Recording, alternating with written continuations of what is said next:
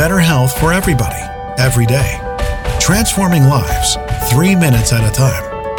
Listen up. This is your daily health tip from The Good Company. Hey, everybody, welcome back to today's health tip. It's Melissa from The Good Company, and it is Friday. Awesome, right? We made it through the week.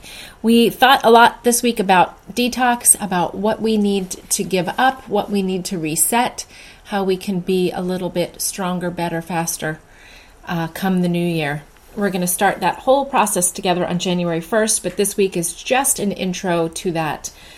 And I just wanted to bring up something today that um, someone was asking me about, and it's called a Herxheimer reaction. Uh, many people just refer to it as herxing or a herx.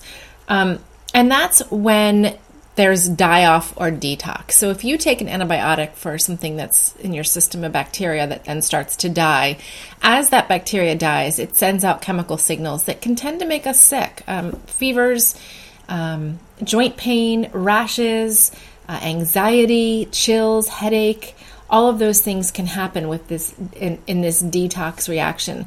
And that's why, again, we're going to take it nice and slow, right? So if we are cutting things out, cutting things back, detoxing, trying to get rid of heavy metals, we're going to do it long and slow. If you do have a Herxheimer reaction, meaning you're in the middle of a fast or a cleanse or some kind of new supplement routine and you're feeling pretty lousy, almost like you, are getting the flu, a couple of great things that you can do to make yourself feel a little bit better. The first one is really think about other forms of detox. So, drinking um, copious amounts of lemon water is a great way. Sweating it out, whether that's a good workout or, which is hard to do when you're not feeling well, or a sauna or an Epsom salt bath, another great way. Um, alkalizing your system a little bit, a little bit of baking soda in water. Um, there are supplements that do the same thing, but baking soda and water is a great one. And using something like activated charcoal, which kind of uh, binds on to the toxins and it helps you to excrete them uh, via your poop.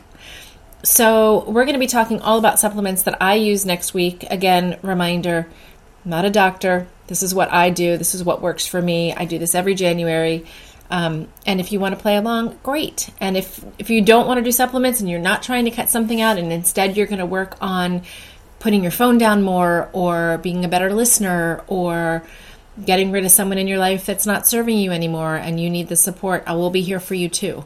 Um, but this, my mind is going to be focused on my wellness and my health and sort of a little bit of detox and taking my health to the next level by being vigilant about my water and my supplements, um, cutting out alcohol as much as possible, um, lots and lots of fresh vegetables is my goal for January. So I'm still formulating my thoughts. I have bought a journal. We're going to talk about journaling as we get into this rest of the month. Um, if you don't currently have a journal, I highly recommend you get one because we're going to be using it to write down thoughts and intentions. So that's it. Happy Friday, everybody. I hope you have a lovely weekend planned with people that you love, doing stuff that makes your heart sing. And I'll see you back here on Monday.